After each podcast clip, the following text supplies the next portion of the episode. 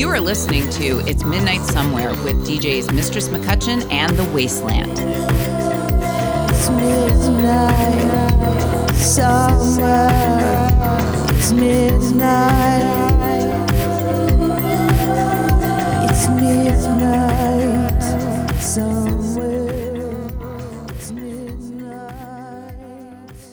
Hi, this is Mistress McCutcheon, the one with the green hair, coming to you from downtown Toronto, and I am joined virtually by my partner in crime, the one with the beard. That would be The Wasteland. Hi, I'm Laura's beard. That's kind of wrong. That's very wrong. What? That's not how you use that phrase? Damn. Okay, clearly it's not. I'm sorry. Womp womp. All right. Well, today's episode, we're talking about music and horror movies. Now, music is so deeply aligned with horror like no other genre in evoking emotions. Those dissonant tones set up the audience for the scare or for whatever ominous event is about to take place. So it could be from the squeal of the violins in Psycho to the infamous soundtrack letting you know the shark is coming, or even that thud of the bass in The Thing. Sometimes, because especially as you get later into the 80s, which are slasher flicks, there's always that one class clown character, the goofball who's doing something stupid, and you think something bad's about to happen, and then it's just somebody being an asshole. Yeah. but subtracting the music would you'd lose half the story. It would take away so much from a horror film. And considering goth embraces the beauty in the darkness, there's so much music to be enjoyed within this genre, and that's what inspired this topic for this episode. So, to kick off, I think we need to put a song in here. So, we're going to drop in WLDV. This is Cry of the Banshee.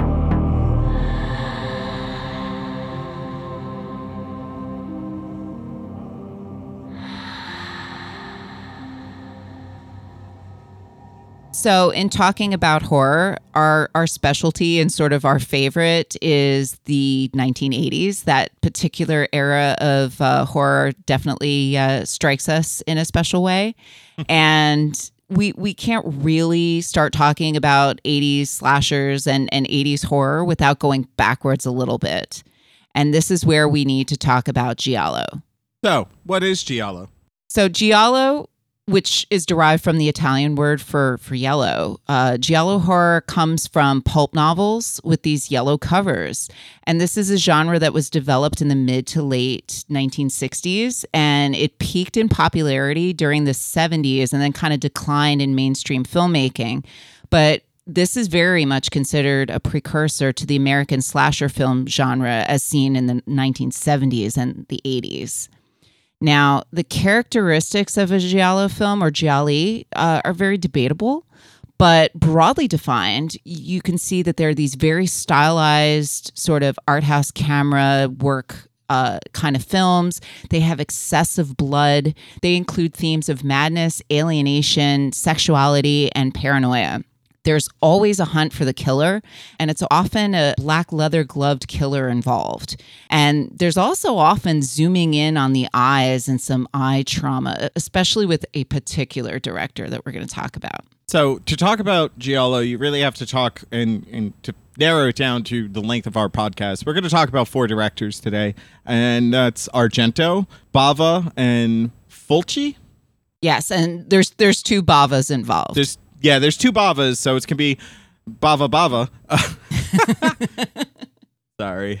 Uh, so Dario Argento is known for films uh, as a director for you know The Bird with the Crystal Plumage, Suspiria, Inferno, Deep Red, and Phenomena. Uh, he also served as George A. Romero's script consultant on Dawn of the Dead, uh, of which he also composed a soundtrack with his longtime collaborators, Goblin, an Italian prog rock band that's been active since 1972 in varying incarnations. Uh, the last collaboration they had with Argento was the 2001 film Sleepless. Okay, and then there's Mario Bava, the director of what are considered the earliest Giallo films, The Evil Eye in 1963 and Blood and Black Lace in 1964. And his son, Lamberto Bava, whose career started in the mid 60s assisting his father on Planet of the Vampires. Lamberto Bava is also known for the 1985 film Demons and Demons 2. He assisted Argento on the 1982 film Tenebrae while shooting A Blade in the Dark, which involves the story of a film composer working on scoring a, a horror film. And then there's Lucio Fulci, who is known for various horror films like City of the Living Dead, The Beyond, The Black Cat, and The House by the Cemetery, and Giallo. His first Giallo was one on top of the other, which was from 1969, which could be considered a precursor to Basic Instinct or Body of Evidence. And it's about a doctor in San Francisco suspected of orchestrating his wife's death as part of an insurance scam.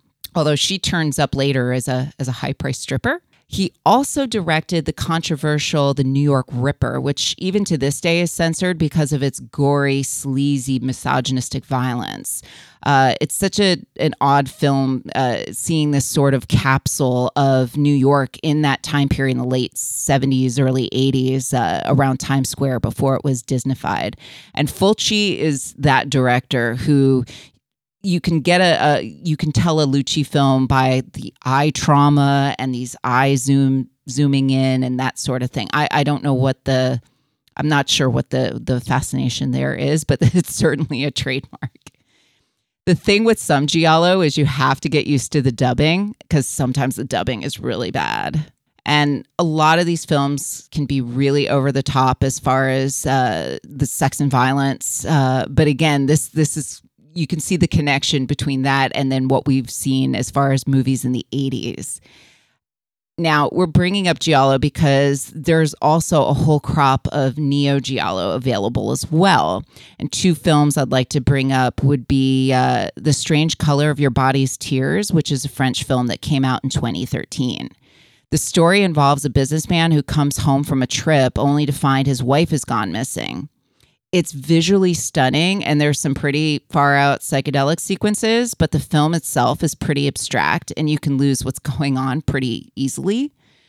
The other film, also French, uh, is called Knife Plus Heart, otherwise known as A Knife in the Heart, and it came out in 2018, scored by M83. The film takes place in Paris, 1979, and the plot revolves around Anne, who's a gay porn director whose actors are being brutally murdered one by one.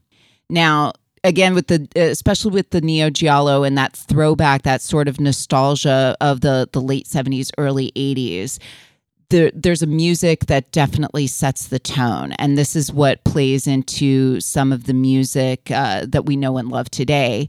One of the bands that's that dark electro that's got that cinematic giallo feel is the French band Carpenter Brut.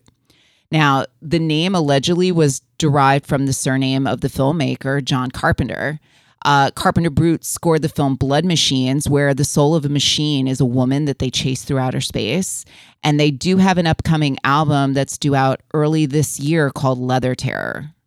So the other connection is for the older Giallo movies. They uh, had a style of music that it was basically Italo disco, uh, kind of you know low budget scores, but they were fairly prevalent for their time. And uh, as we were told in something you'll hear, maybe not today, but later in the future, they were all over the radio in Europe. So they kind of caught you know a certain aspect of that and popularized it to the point where there was a label that was founded i think 2012 Yeah. called giallo disco where or G, sorry yeah giallo disco Yeah. where they are doing an italo styled like little horror movie soundtrack reels um, for movies that don't exist uh, um, largely um, and it's got that Italo feel, but it's definitely got that horror edge to it, you know, with the suspense and the music. And some of the albums are, are made to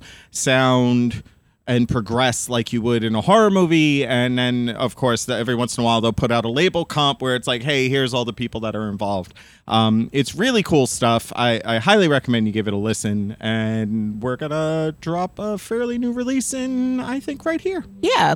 So this song actually came from the soundtrack Karaoke Night, uh, which is a film that came out in October of 2020. What song do you want to drop in? So, uh, Karaoke Night, the soundtrack is a collaboration between Anti- Anthony Maiovi and Rika. I'm not even going to pronounce that name correctly. Cesares. So, it is. We're going to go with the title track, Karaoke Night, uh, because it's the only one that's like full song length. Waiting for you.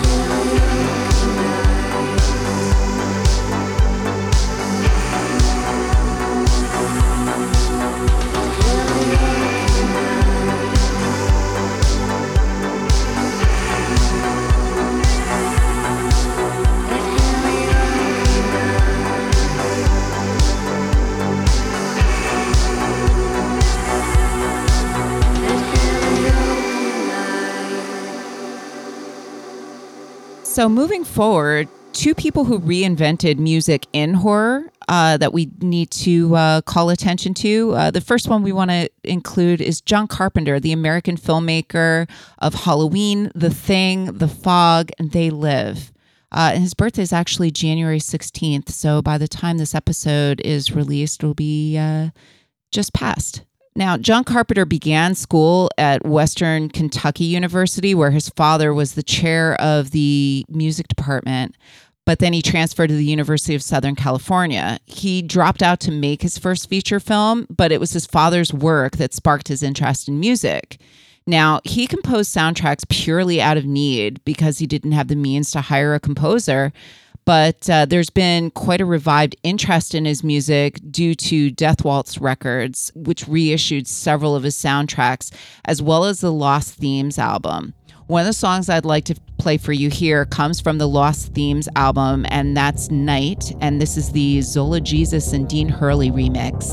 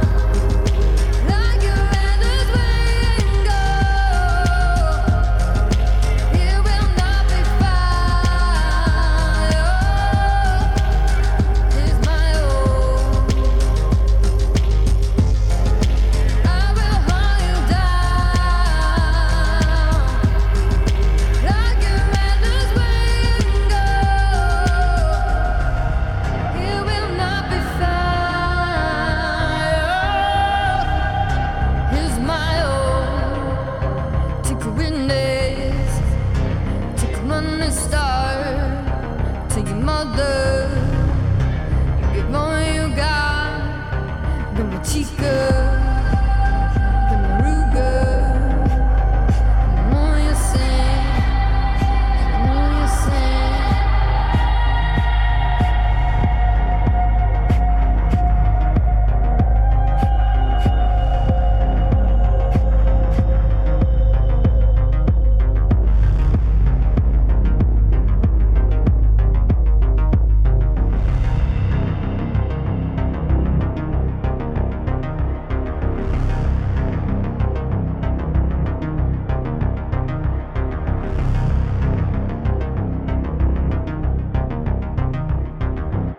So that's going to bring us, I think, to the other person that really kind of broke ground and how horror movies, American horror movies, utilized music in in the 80s, and that would be Harry Manfredini of Friday the 13th fame. He has kind of an interesting uh, path to Friday the 13th. He had done three scores before that.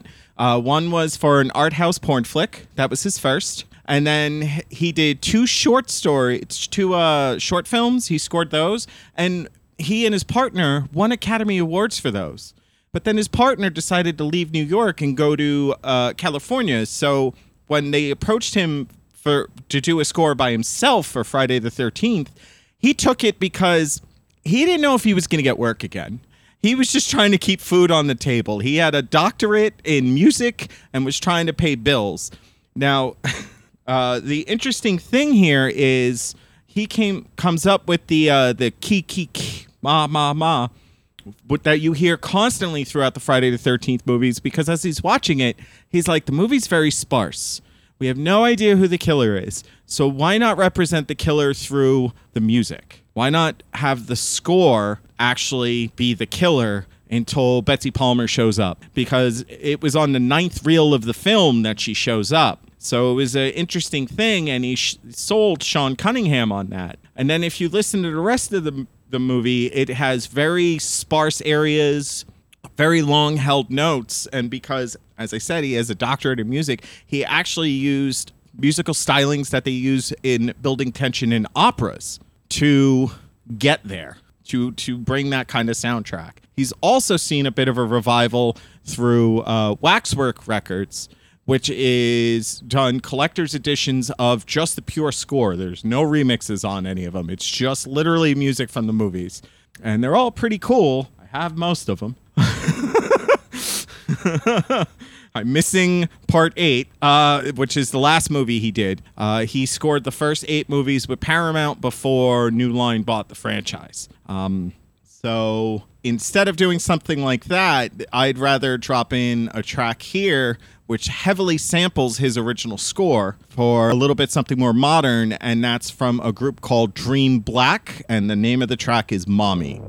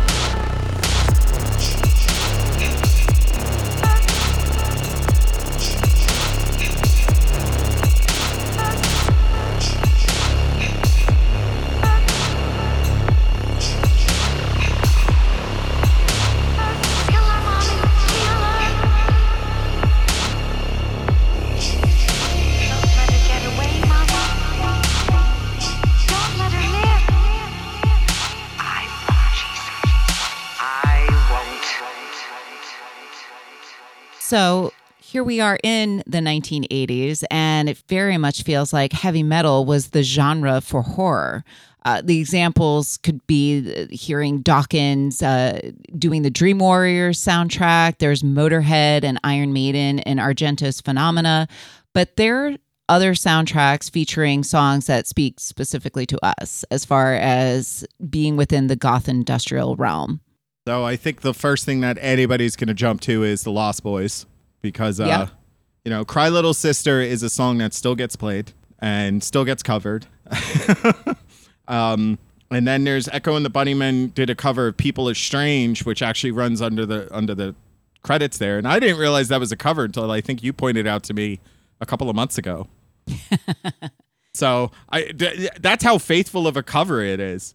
And then we've got Bauhaus featured in two different films. Of course, Bela Lugosi's Dead in The Hunger, and there's Stigmata Martyr in Night of the Demons, which I found out recently that Night of the Demons actually got remade in 2009. And I have so many questions why. Why? Why do they need to do that? Um, money usually is the answer. Usually it's money. or or somebody just wanted to write a love letter to Night of the Demons. But I mean, there's so much Night of the Demons is one of those movies that was so simple and so special, but actually left enough questions around. You could have done something in the same vein without having to do a remake. Fair. Yeah.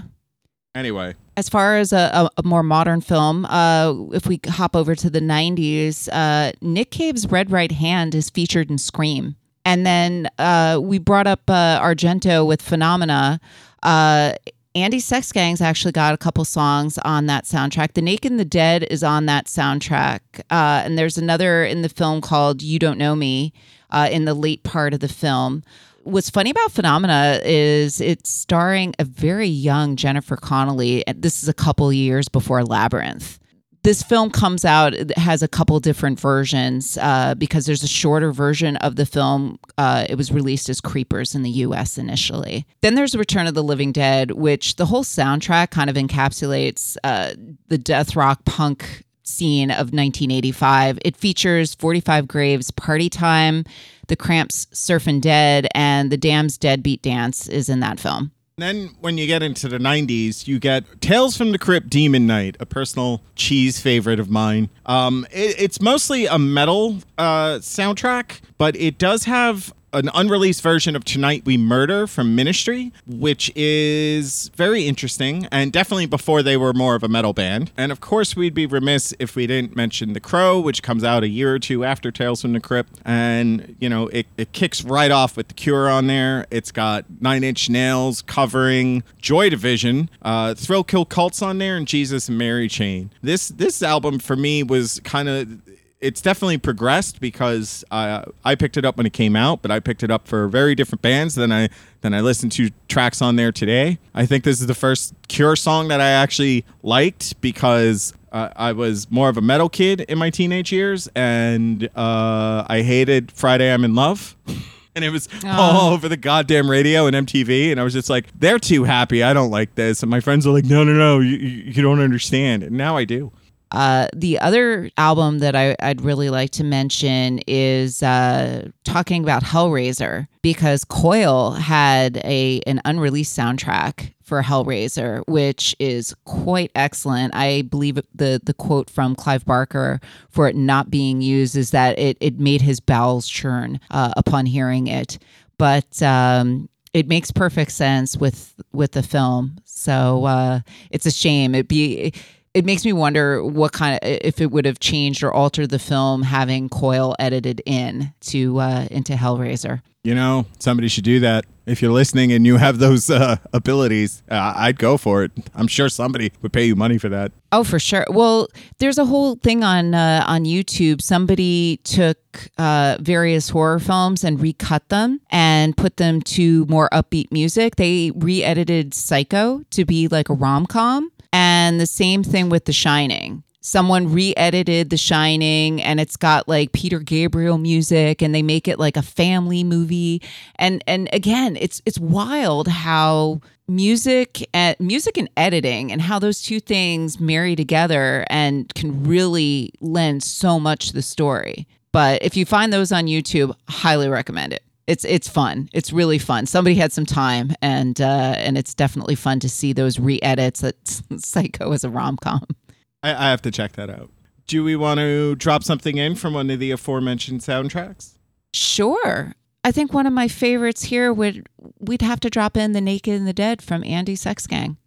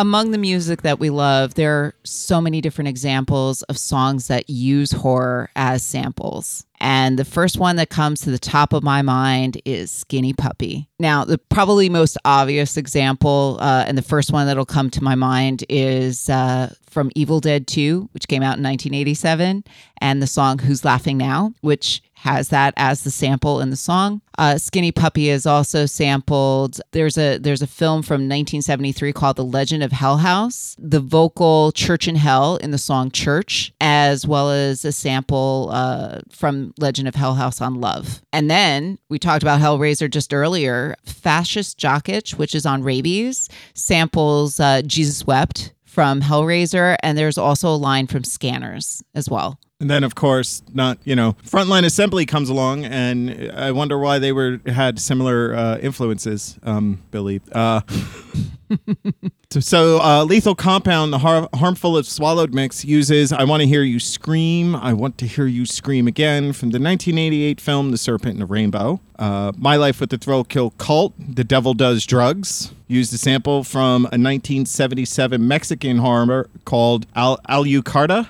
And Clock- Alucarda, yeah, Alucarda, am I saying that right? I think so. I- I'm basing that on uh, my Castlevania knowledge.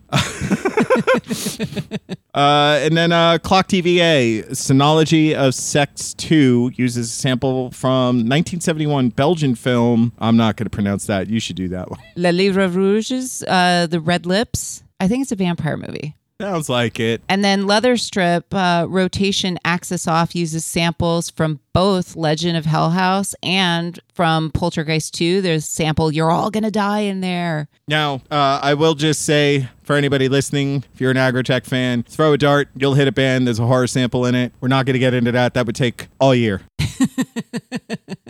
I think these are some pretty major ones that uh, that kind of popped up as I was uh, doing my research here. Yeah, yeah, and, and we, you know, we could keep going, but let's not and say we did. Well, again, there, I'm sure there's so much more. Uh, it's just a funny thing when you're watching a movie and then all of a sudden you recognize the sample and go, "Oh shit, okay, that's from so and so. That's Yeah. oh yeah, that's from Skinny Puppy." Or uh, I've always just wondered kind of where that line came click. from. Right, right. It's called "Oh, we we were watching horror movies at three in the morning, and this is these are the things that pop up." And of course, you can't talk about horror music without talking about horror punk. Hell yeah! Because if you've tuned into any of our streams, as you know, uh, Ms. McCutcheon is really into the death rock and the punk stuff. And what you might not know from listening to what I play is that I am too. so we're going to talk about the Misfits. Yes, they all got older and all turned into D bags. But back in 1977, when they pretty much started the genre, as far as we could tell, in Lodi, New Jersey, of all fucking places. Yeah, they're really the pioneers of the sound because horror punk rose in the in the late seventies so for them, nineteen seventy seven. And, and then there's more in the 1980s taking inspiration from horror movies and sonically sounds like proto goth and punk. And uh, of course, yeah, the crossover with death rock. Not, and then eventually, yeah, they cross over to death rock, and the Misfits even cross over into hardcore punk by the end, like right Yeah. near the end with Earth AD. So, and then you have 40, 45 Grave, who formed in uh, L.A. in 1979. Uh, and they've been through various incarnations since fronted by singer Dinah Cancer. Dinah Cancer, yep. And uh, of course, Party Time, uh, as we've mentioned in uh, The Return of the Living Dead. And then there's TSOL, which formed in 1980 in Long Beach. Uh, their second album, Dance With Me, which came out in 81, showcases more of that horror punk sound. Code Blue would be a really good standout about it. it if you listen to the lyrics, it's about a necrophiliac who's describing his uh, tendencies. And then the Screaming Dead formed in 1980 in Cheltenham, UK, named for the English title of a 1972 Spanish horror film. Yeah, and they've been around for quite a while in a couple different arc, uh, incarnations as well, and uh, have been active today. I know I can certainly say I've played them uh, in some of the prophecy streams, and I've heard them in a couple other places online as well too. All right. I'd like to drop in. Let's let's drop in TSOL. Um, let's put in code blue.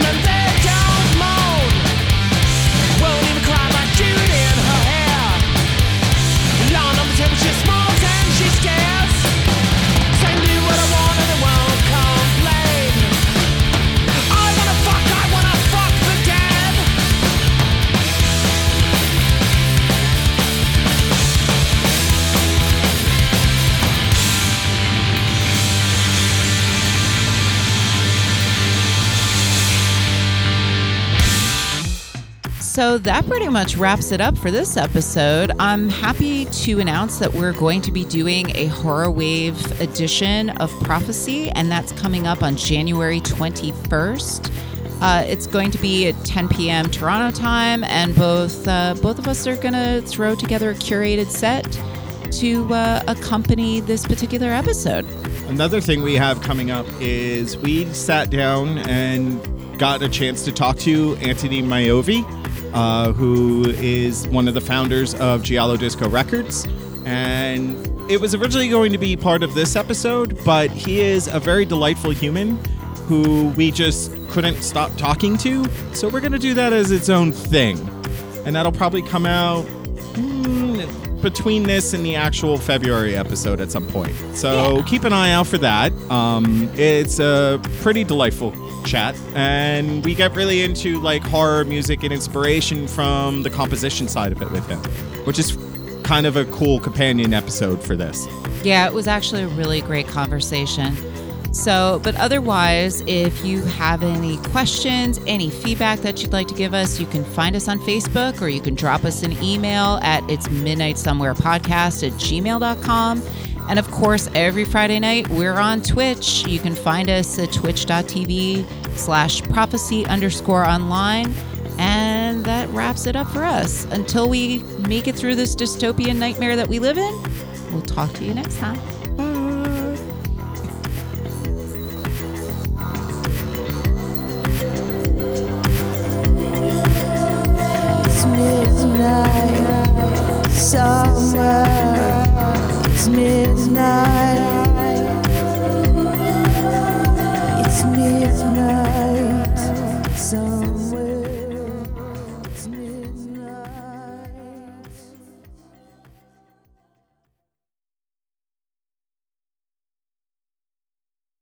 This podcast was almost called. I'm just going to open my legs and see if there's any takers.